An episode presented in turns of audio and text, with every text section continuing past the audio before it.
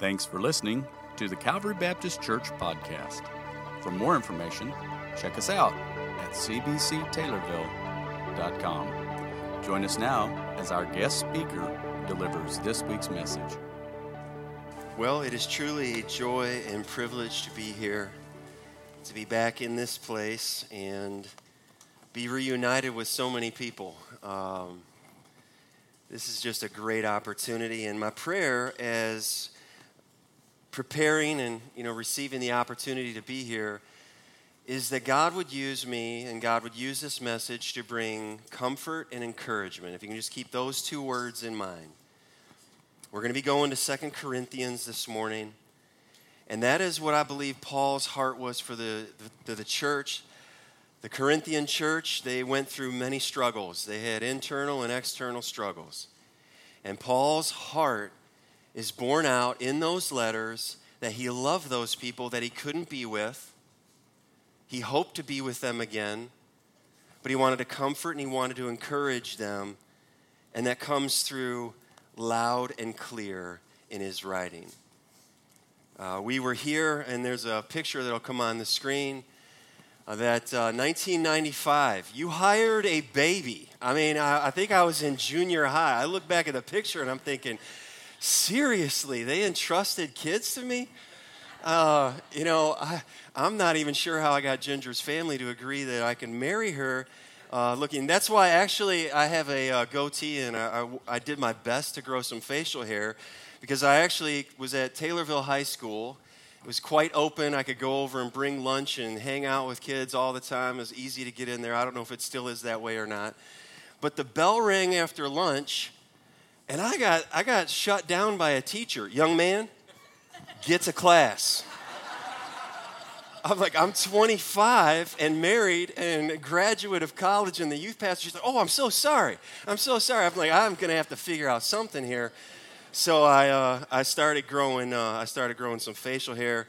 And there's kids in junior high that have full beards, so that doesn't even really help me out too much. But, but uh, listen, and when I think about this, uh, we were here for five years and we witnessed God do so many amazing things. Uh, the Lord has just, you know, kept a place in my heart for the ministry for this church, and He allowed us to transition, and He's been so faithful in my life, in our lives. And this was uh, our last Sunday, the last Sunday. Oh my goodness, uh, the last Sunday we were here. This was a gift given to us and inside of this photo album that the, you know, the youth team and somebody put this thing together, but the deal was it was all blank. There were no pictures. And so this week I actually had someone on a mission to see if they could find pictures. And they said, I don't know, some pictures are missing. I said, I might know a guy. They're all in here, right? I went through and I took some of the pictures. And inside of that album is just carried with me, uh, you know, always close to my heart that God continues to use this ministry and uh, just grow people along in his work. Our last year of camp together, this was the picture, and it's quite awful. This is the picture I was looking for, the original picture, okay? Uh, if, you, if you make it bigger, it's just complete pixelated, it's just no good. But I want to share with you the story because behind this, the next screen, is this year we actually took the trailer. We had two weeks of camp, and our church was part of that. So, week one, week two, and there was somebody that donated. You see them two go karts. We went week one, and uh, Matt Mankey made the made the super tricycle. Like we showed up. Remember, we had time trials out here in the in the driveway, and and we took the best young man, the best young lady, fastest times. I think we could have done the race at Camp Chautauqua three times before anybody else finished the line. Their stuff was breaking, falling apart. And we won that thing, and we had the trailer behind the van, like loaded up. We're taking it home. And that go kart, we, we, it was an amazing year. And the theme of that year was start to finish, finish the race. Finish the race. And so many people, they start, we begin well, but they don't finish. And that was the theme of that year. And inside of those, you know, that go kart and around are so many testimonies and so many stories and here's what I love is that eternity only will tell the, the full story. Only in eternity will we know all that God has done because we can see some things now, but we never can see the full picture. So, what's happened since then? So, here's a picture 2000. Uh, this is when Emma was born, and this is the next picture. This is at the barn. And this was her first Wednesday night, and thanks to me, she probably got RSV and ended up in the hospital. But uh, that, that was Emma 2000. That was the picture when we were leaving. And then this is our family this year. We had a wedding this year. Emma, no longer a baby, she got married. And uh, so they are married. They live about 25 minutes from us there. Uh, they are serving, and we get to serve with our children in ministry. What a joy. What a blessing. Got to get it together. I can't. The next picture brings a little. Ginger was in school when we were here. She finished this year, all right? She finished this year. So uh, that was one of the conditions her mom said when, when I said, Can I marry your daughter? Yes, but she needs to finish college. I said, Okay. So I told Gina this year, I said, We finally got that one done. And uh, so she uh, and our, our, oldest daughter, Emma's in nursing, and uh, Ginger finished, and she's a nurse now. And and uh, works. And so I'm thankful for her. And the next picture is uh, this is where we've been serving. Uh, the last time I was here to speak was 2005, right about now. And we were in the process of understanding and praying and discerning where is God going to take us? What are we going to do? Are we going to go back in youth ministry? Or what, what's God going to do with our lives? And the door opened up where we've been since 2006, Easter Sunday at Grace Community Church in Richmond. It's about uh, 30 miles from the heart of Detroit toward Port Huron, and we've been serving there, and we've seen God do so many, so many great things. And uh, that's where our building has been since uh, 1899. And um, so we're transitioning. The church has owned the property where our office is now um, for about 30 years. They've been waiting on. So I know you have property outside of town, and I know that a church can go through different phases and, and sensing the leading of the Lord and what are we going to do and which direction are we going to go. But this is, uh, this is always our plans, loved ones. It's always open, and the Lord can do what, when He wants to do, what He wants to do through whomever He wants to do it with. And so uh, our plan is to uh, be uh, relocating in the coming years. COVID has just taken all the plans and just scrapped them. And, and so, you know, the Lord, He'll provide in time. But that's where we are. It gives you a little heart. This is where we're going, all right? Second Corinthians chapter 4. Uh, the title of the message is We Do Not Lose Heart. Can you say that with me? We do not lose heart. Uh, this is what Paul is writing. This is his encouragement. The reality is, is that things change, right? We know that. Seasons change.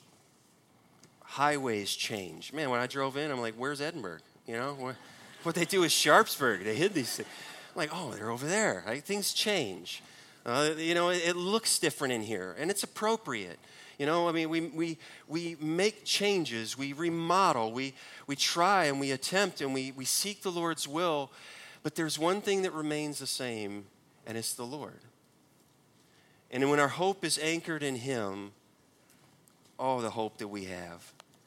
Third John chapter 4 was the text that I preached, 2005, that that old apostle, the last living eyewitness of the Lord Jesus, what did he say? What did he write?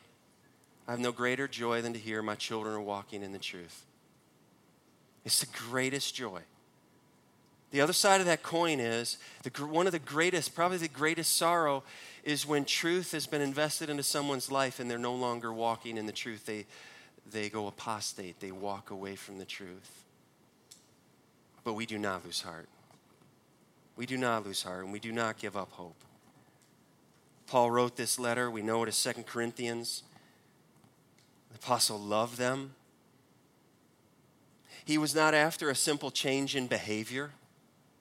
He didn't want to uh, outwardly conform to make me happy. He didn't want that. He was always pursuing heart transformation. A change that was inward, that would make its way and be visible and displayed. Isn't it easy to lose heart?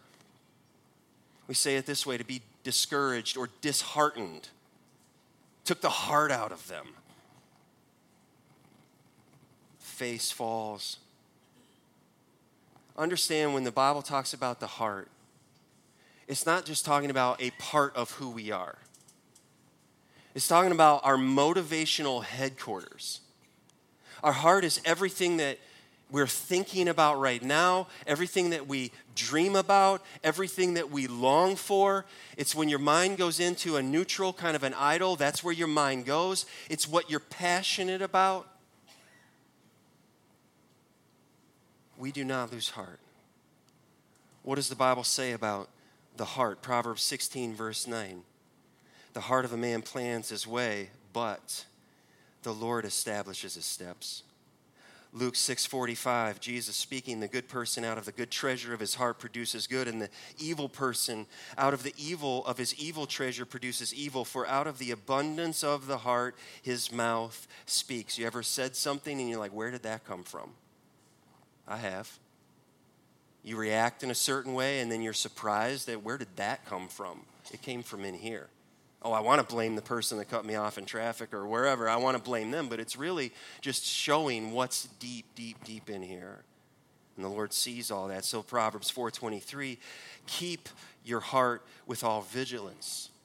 Keep your heart, guard your heart, for from it flow the springs of life.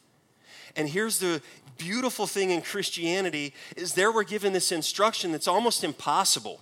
Hey, guard your heart. And what do we try to do? Put walls up. I'm not going to let anybody in, so no one will ever let me down. That doesn't work. Philippians, Paul writes 4 7, and the peace of God, which surpasses all understanding, which was just prayed today over a, a, a difficult situation that I'm unaware of, but it's the peace of God. And, and so, here in these moments, how do I keep my heart? How do I guard my heart? Then we can preach the word to our heart and say, actually, let me preach this promise that God is the one who guards my heart and my mind in Christ Jesus. So I will guard my heart, but really, I can't keep my heart. Whew, thank the Lord, He keeps me in Christ. Amen to that. See, if you're just handed the keep your heart, try harder, do more, it just doesn't work. We've all been there, done that, tried that. But to go back to the promise that God is the one who keeps us, to those who are in Christ Jesus, now there I can find great foundation for life. So, loved ones, we do not lose heart. 2 Corinthians chapter 4. Paul says, and you know, here the first word here is therefore, so he's he's just pulling up this whole, this gospel work and the and the and the power of the gospel. And he says, therefore, having this ministry by the mercy of God, we do not lose heart, but we have renounced disgraceful, underhanded ways. We refuse to practice cunning or to tamper with God's word, but by the open statement of the truth, we would commend ourselves to everyone's conscience in the sight of God. And even if our gospel is veiled, it is veiled to those who are perishing in their case, the God of this world, he's speaking of Satan, of the devil, the God of this world has blinded the minds of the unbelievers to keep them from seeing the light of the gospel of the glory of Christ, who is the image of God. For what we proclaim is not ourselves, but Jesus Christ as Lord, with ourselves as your servants for Jesus' sake. For God, who said, Let light shine out of darkness, has shone in our hearts to give the light of the knowledge of the glory of God, where? In the face of Jesus Christ. This is the Word of God. Let's pray together. Father, will you take your word and through your servant serve by your Spirit your people? For those who belong to you, for those who are in Christ, I pray, Father, that they will be comforted and encouraged. For those who are not in Christ, oh, may today they be convicted and compelled to come to Christ. You are our only hope, Jesus. And so we appeal to you. And we thank you that you are interceding for us. Thank you for this, Lord, in Jesus' name. Amen. So, this morning, how long can you make it without your heart? We can't make it without our heart. And there's a battle that's raging for your heart, for the control center of your life, for what drives you. Your life, your thoughts, your mind, your goals. So this morning, let us let us receive, all right, the comfort and encouragement that comes from the Word of God, from God Himself.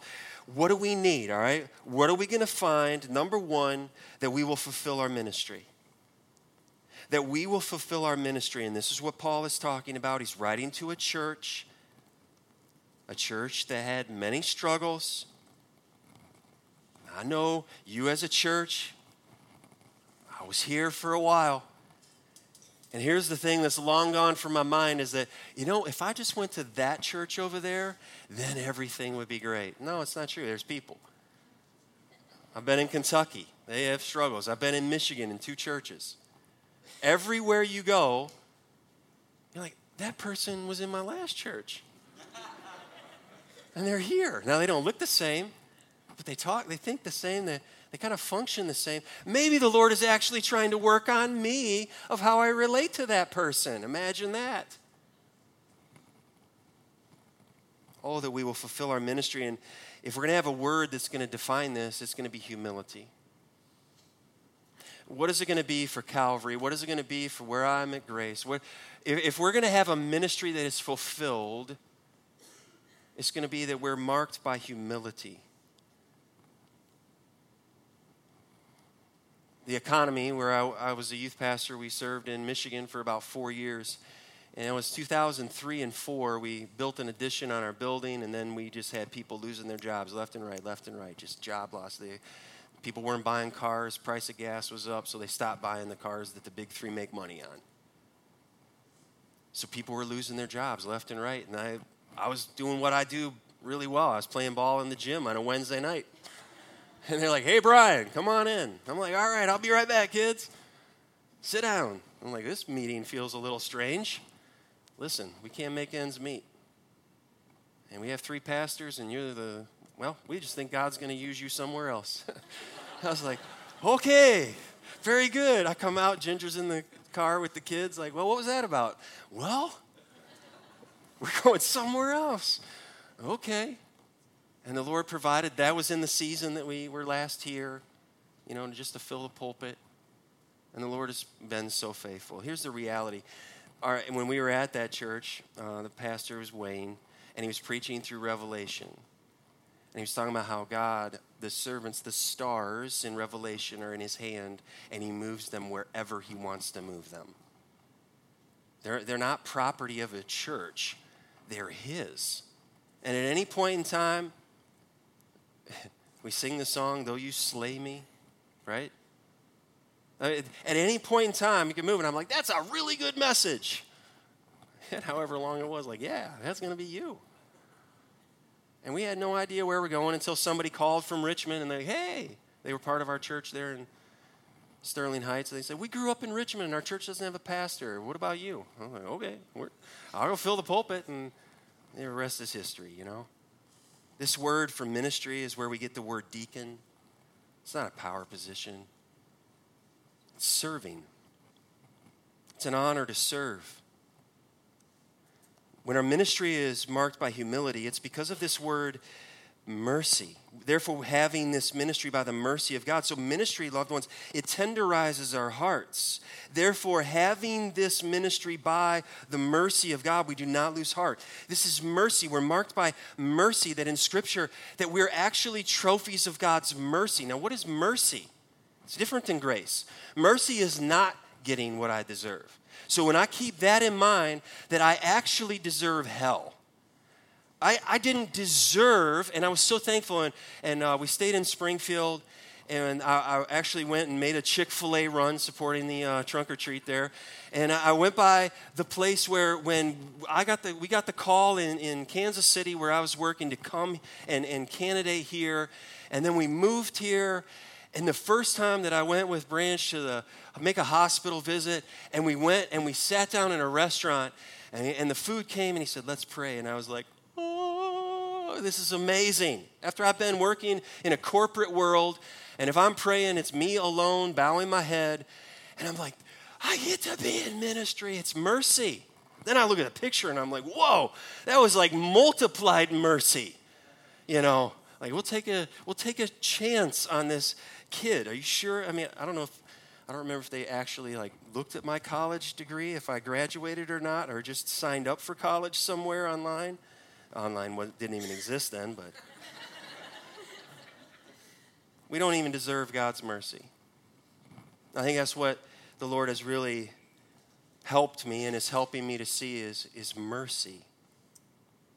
We don't deserve a place in God's ministry. Paul says, we, we, I have this, this ministry by mercy of God. And so mercy then characterizes our ministry. It tenderizes our hearts, and then it characterizes our ministry. That if we serve in this ministry, by God's grace, in the power of the Holy Spirit, then Paul lists some things. He says, if we're characterized in our ministry by mercy, then we're going to oppose dishonesty. But we have, he writes, renounced disgraceful, underhanded ways. That's just lies. That Satan is the father of lies, he's the master of deception. So, so the church, the people of God, those who are in Christ, we want to be as far away as possible from that reputation. So he says, we oppose dishonesty. We reject hypocrisy. He says we refuse to practice cunning or to tamper. The word could be falsify, to tamper with God's word. What does that mean? That we don't change the message because the culture is changing. Oh, may God help us to be marked by mercy. Because if I'm marked by mercy, then by no means am I going to be, Matthew 7 1, judgmental of people that I'm better than you. No, I've been shown mercy. And mercy, if you remember when, when Jesus gave the, the, the parable of the Good Samaritan and the, who's my neighbor? And it all boils down to the end, and Jesus turns the question, who was neighbor to him? And do you remember that that religious person couldn't even say the word Samaritan. He said, The one who showed him mercy. That gives us the understanding mercy is messy. Mercy is it's going to cost me to engage and get involved in someone's life. It's not just going to be a leftover, throw something in the plate, done. Mercy is if I help this guy who is left for dead, that means I'm going to have to shred my coat I'm wearing, and I'm going to get cold when the sun goes down. I'm not going to be able to use my beast because he's going to ride on my beast. Now I'm going to be sitting with him at an inn instead of making, you know, I got to get to the next exit. I'm losing time. Everybody's passing me. And I'm going to have to pay for his inn, his stay. And that was the whole summation. I guess it was the one who showed him mercy. He came down alongside and got involved, and it cost him of his own resources. This is the idea of what God has done when He's shown us mercy. That He didn't say from heaven, I love you.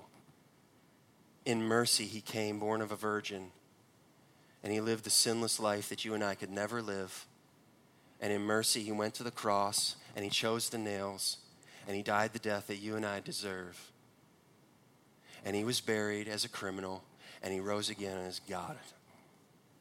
And we sung about that this morning. He's alive, and we worship him.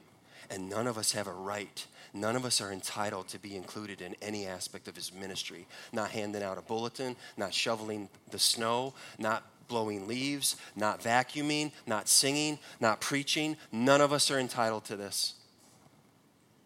It's all a testimony of his mercy so we do not lose heart. We strive then for authenticity. Paul says, here's what we're going to do by the open statement of the truth. We're going to proclaim the gospel. We're going to proclaim the gospel.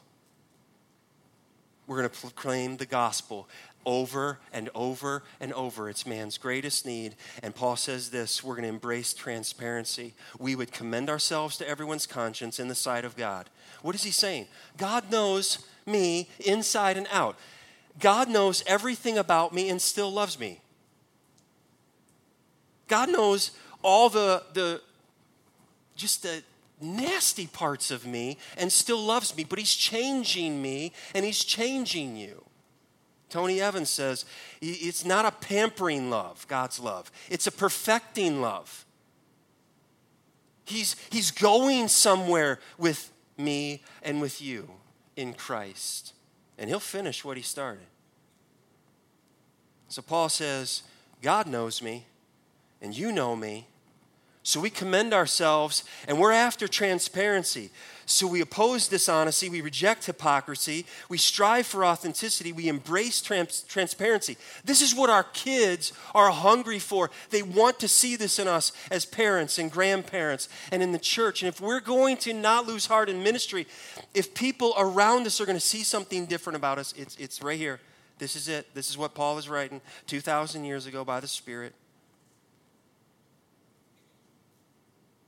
So receive the comfort, receive the encouragement, fulfill our ministry. Number two, stay on mission. Stay on mission. Yeah, but COVID. Yeah, but politics. Yeah, but what's going on in our church? Stay on mission.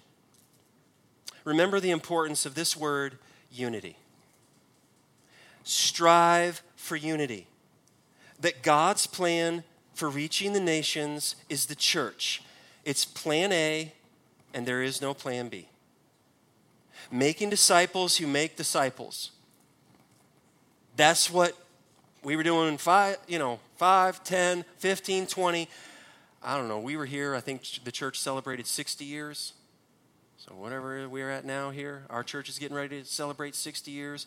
Should the Lord tarry and it's another 60 years from now and it's somebody else, this is my prayer. This is what Paul is after. Don't lose heart and stay on mission. Fight for unity. Don't fight each other. Fight for unity. John 13 35, Jesus said, By this all people will know that you are my disciples. How well you sing, how well you preach? No. What your building looks like? No. Here it is.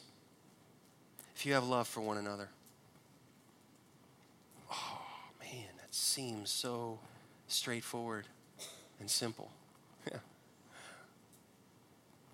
And humanly impossible. But we're not involved in something that's humanly driven, motivated, or carried out. This is the church of the living God. His Spirit cares about you. God is doing something in you, and I just want to comfort and encourage you wherever you are. And I know there are some here today, and you're, you've come back today, and I'm glad you're here, and you're involved in other churches. Hey, this applies there. I'm preaching to myself here. This is, this is me in Michigan. This is anywhere we go. This is, this is it. This is what we need to be uh, all about. So here, Paul says there's a concern that we have as a church for those who are veiled. This is our mission. The gospel is, is veiled to them. And if we love God and we love people, then we're going to understand that just speaking louder isn't going to solve anything because there's a veil over them. The gospel is veiled to them. And even if our gospel is veiled, verse 3, to those, it is veiled to those who are perishing. They can't see the gospel. It's not good news to them. It's just news. But if someone doesn't regard themselves as headed, you know, headed for hell, a desperate sinner, and then you come and say, "But Jesus loves you." Well, of course he loves me. He should love me. I'm pretty awesome. Well, you don't get the gospel then. It, why not? The, they're veiled. The gospel, Jesus is just, well, maybe he was a great prophet, a great teacher, uh, influential. It all went wrong and he died. And then, you know, and then there's others, Muhammad and Gandhi and others. No, no, no, no, no, no. You don't understand the gospel but it's veiled. They can't see it. And so there's compassion for those who are blinded. Paul says it's even worse. It's not like there's just a veil externally, internally. They can't see. They're blind. They're spiritually blind. And so they're kept from seeing the light. It's like the blind man in Mark 8. Remember when Jesus did a two stage healing? He healed a guy, and it always puzzled me. I'm like, hey, well, you know, what happened there?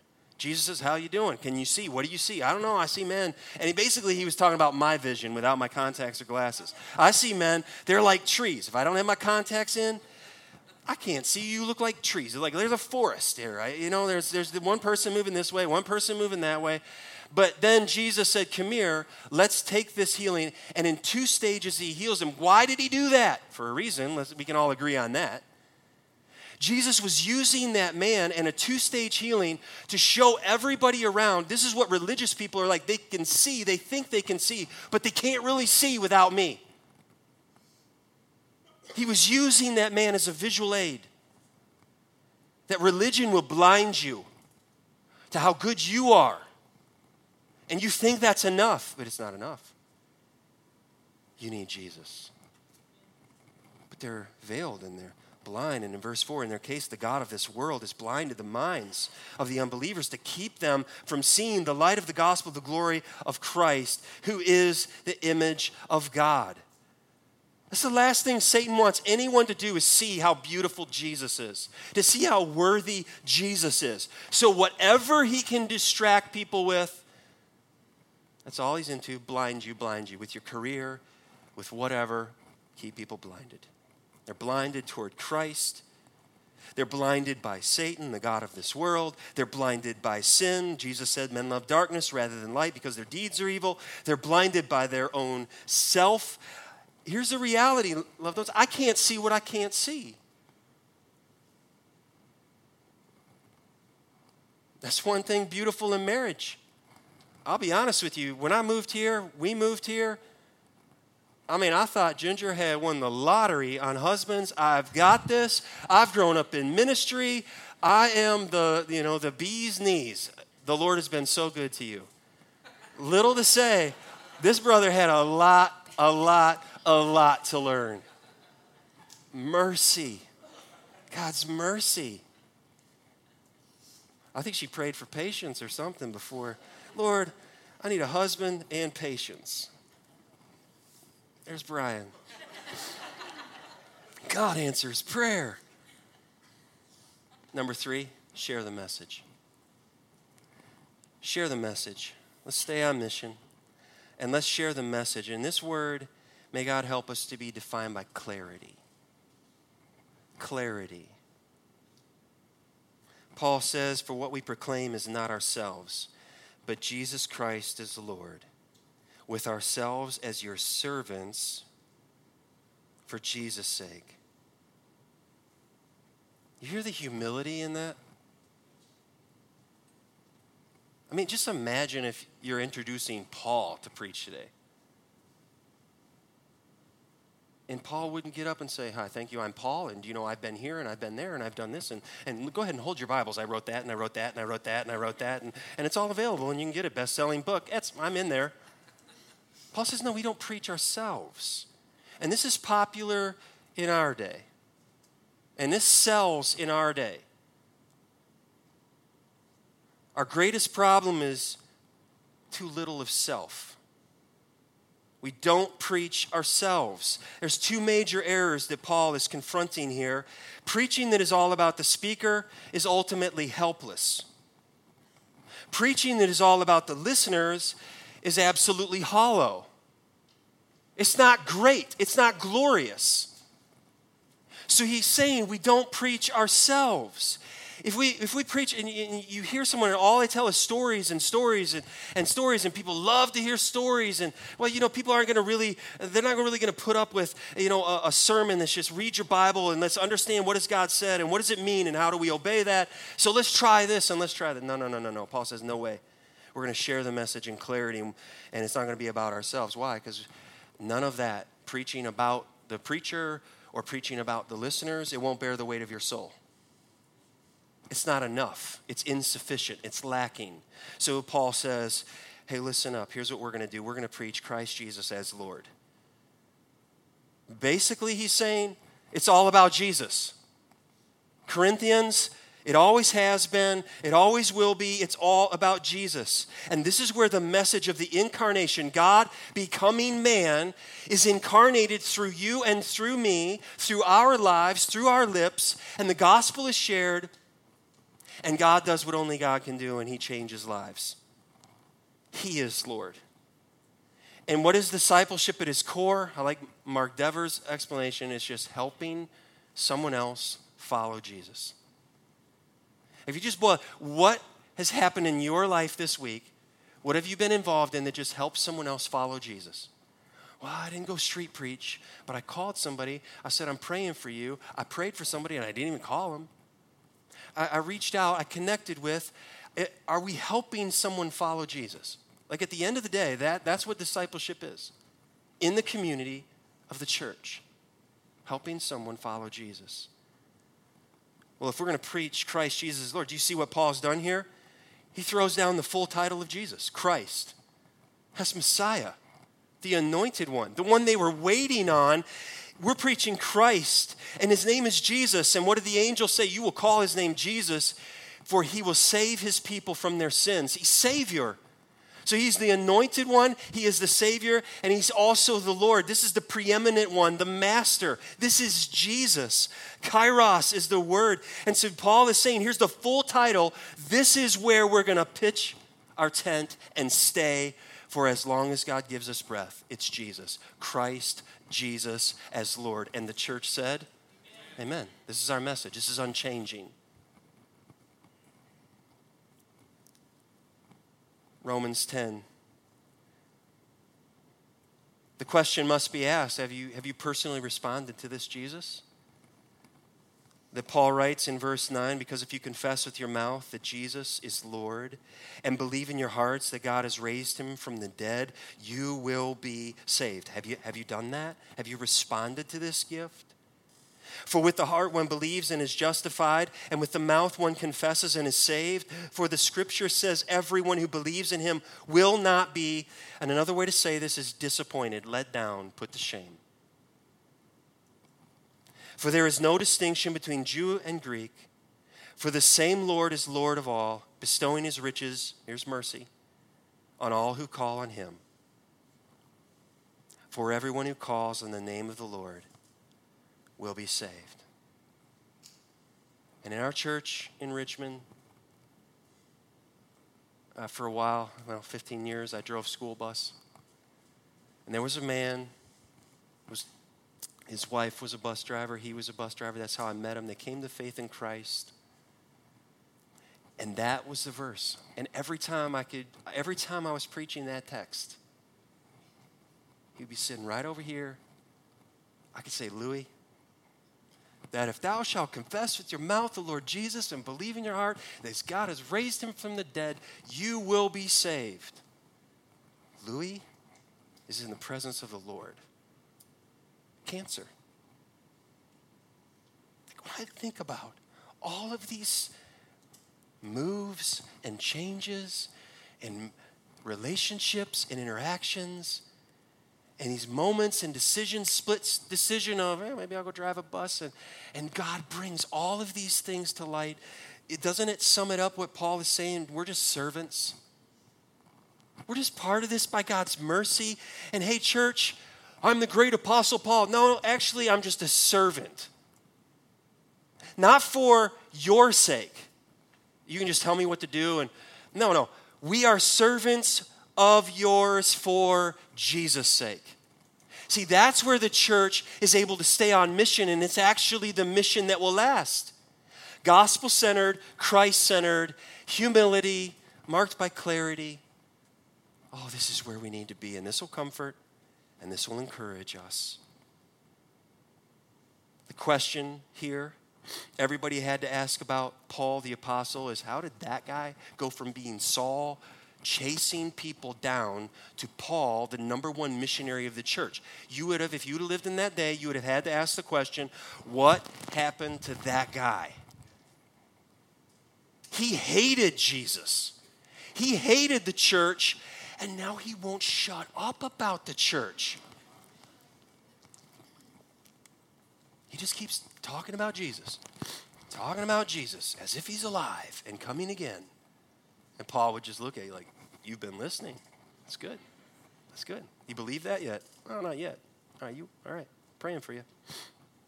Humility, loved ones, it leads to compassion and it demands our clarity.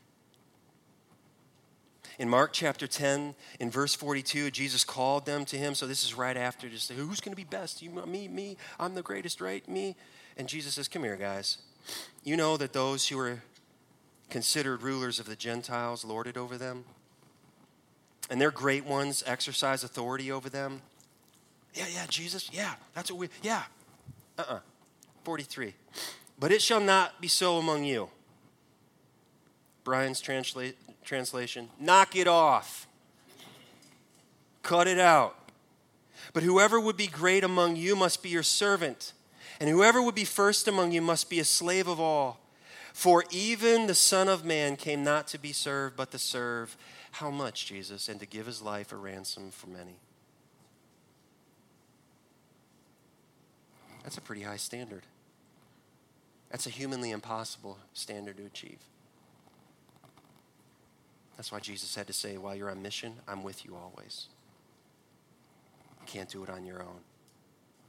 Also, let's share the message. And then, fourthly, let's glorify our Master. And we see this in verse 6.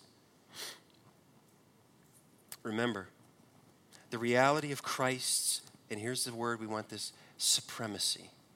It's the greatest. Don't want to buff him. That we're going to glorify our Master. We have, we have one Lord, one Savior. There's one Spirit. There, there really is one church and local bodies meet all over this planet, but there really is one church, and we're all headed to one destination. So let's glorify our, our Master. For God, who said, Let light shine out of darkness, cue, I had that all queued up to happen right there. It's amazing. These guys are on it. I knew, I knew it was the guys back there in the back. They had it all going on has shone in our hearts to give the light of the knowledge of the glory of God in the face of Jesus Christ. Think about this now. When he talks about light, knowledge, glory, Jews, they sought after light. The Greeks sought after knowledge, after wisdom, and Romans lived and died for glory.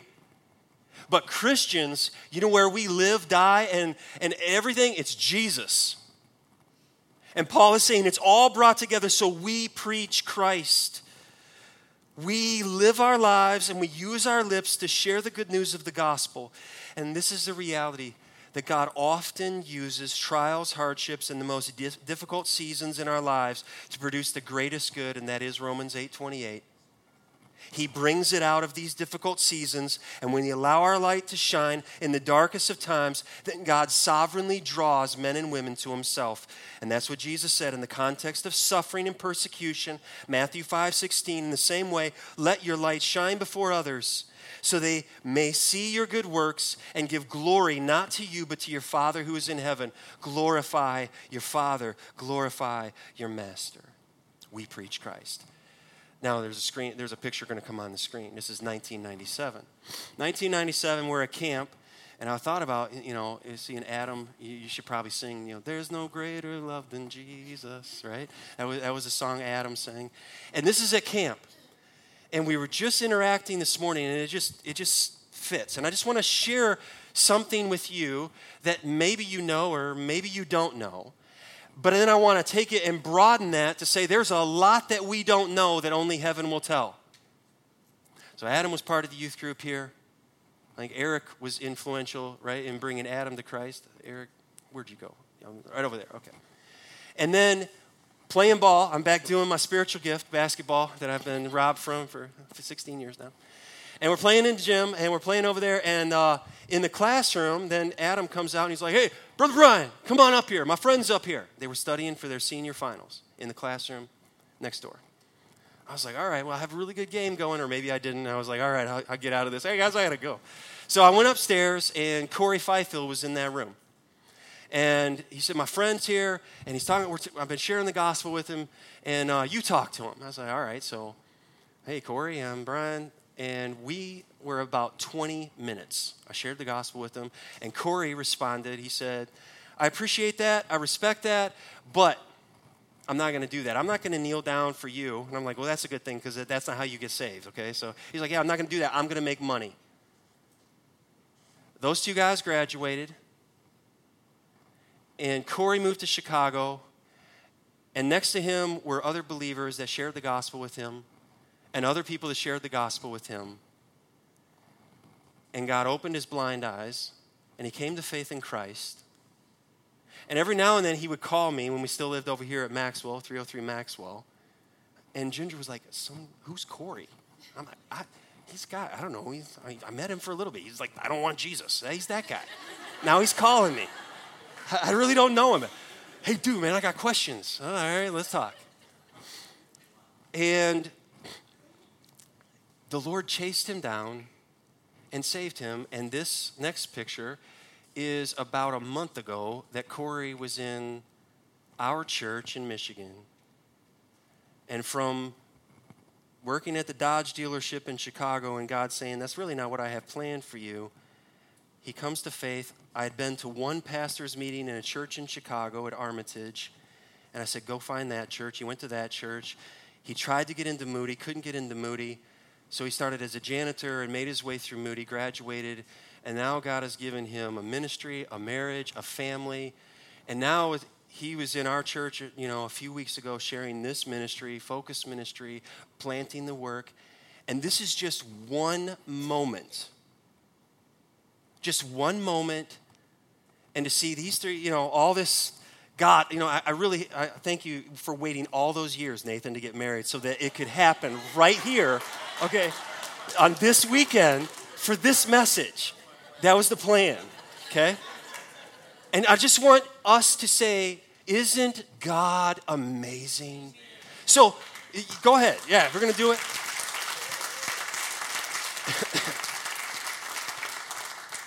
so don't lose heart. When you thought teaching that class, helping those kids, doing this, serving in youth ministry, driving a bus, doing whatever you do, did I really make a difference? Leave that up to God. This is just one thing that, of God's hand. That now there's men all around the world and ministries around the world, and this is just one that I know of. And it's all God's mercy, and I get to be part of it and you who have been faithful and you've loved and you've done all that you've done in this body of believers and wherever you may be now, let eternity tell the story. And let this encourage you. Don't lose heart. Don't lose heart. God's word never returns void. Never returns void. We preach Christ. God opens blind eyes. Oh, this is, this is a this is a beautiful promise. He opened Paul's eyes. He opened my eyes. He's opened your eyes if you're in Christ. If you're here and you've never turned from your sin and trusted in Christ, today's the opportunity for you. Say, God, have mercy on me.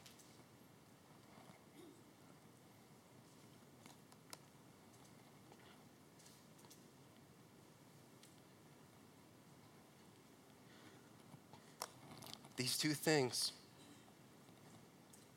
They're not just things.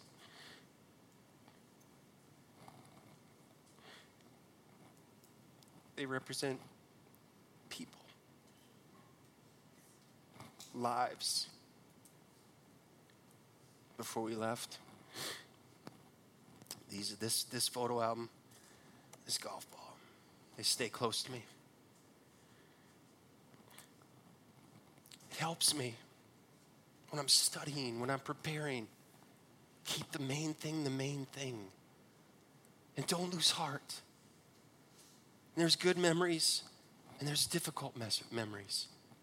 Before we left, my buddy.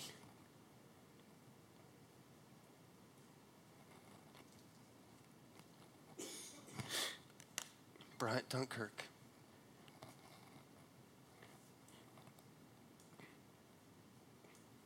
Gave me that golf ball. Brian Dunkirk is in eternity. And there are many other cases. I was just talking to Andrew last night about another young man.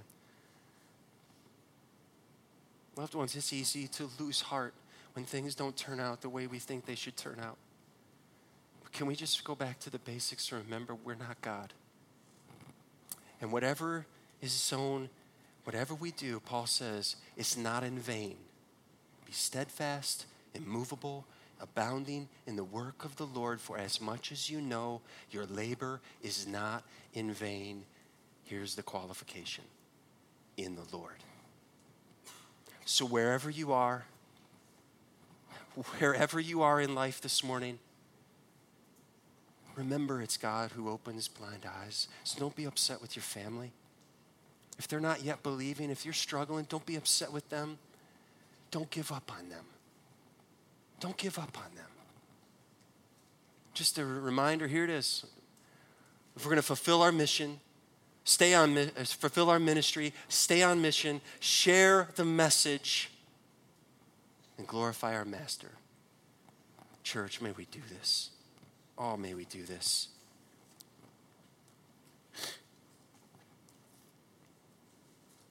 You see the end of this? Maybe you didn't close your Bible yet. At the end of 2 Corinthians 4, Paul comes back to where he began. And he says in verse 14, so, or 16, I got Andrew's allergies going on right now. So we do not lose heart. Though our outer self is wasting away, our inner self is being renewed day by day. For this light, momentary affliction is preparing for us an eternal, eternal weight of glory beyond all comparison. As we look not to the things that are seen, and that's so easy to do to see the, all the visible, but we look to the things that are unseen. For the things that are seen are transient, but the things that are unseen are eternal. Loved ones, if our eyes are on the eternal, we will not lose heart. The best way for me, the best way for you to not lose heart is to simply surrender our heart to surrender our heart, to put it in that safe place. To say, God, here's my heart. Here's my heart, Lord. Take my heart. Remind me of my heart and remind me of your heart. Think about these questions, and maybe over lunch today you can talk about them with your family or your loved ones. Where has the Lord shown mercy to you? How has He been merciful to you? Let's talk about His mercy today. Let's don't talk about us. Let's talk about the Lord's mercy. When am I most tempted to lose heart? When am I most tempted to become discouraged, disheartened? And lastly, what is your next step to have a right heart with God? Will you stand with me? The worship team is going to come and we're going to sing a song about, Lord, here's my heart. Maybe that's you today. Maybe this has been a good day for you to be reminded of where your heart should be and what the Lord has done in His mercy for you. And we can leave it to the Lord in eternity of all the good and all the bad, and how the Lord alone writes straight lines with crooked sticks, you and me. He is so good, and I'm thankful. I'm thankful that the Lord opened an opportunity to serve here. I'm thankful for you, the good and the bad all of it. Because God is sovereign and He will be glorified. Father, thank you. Thank you for Jesus. Thank you for the cross. And thank you, Lord, for your spirit. And thank you for your church. And Father, I pray over this body of believers that you will guide them, that you will draw them in all of these ways that we have talked this morning leadership, every aspect, Father, that this influence will continue for the glory of Jesus Christ. May every single person, Lord, be comforted by your Spirit this morning and encouraged. That courage is poured into every heart, every life by the Spirit of God, so that each person, wherever they are, will be quickened, strengthened, and that they will carry on fixing our eyes on Jesus, looking to Jesus, the author and the finisher of our faith. Let us, help us, oh God, keep our eyes on you. For you're the only one that will never let us down. And so we say it together, and we're about to sing it together. Here is my heart, Lord.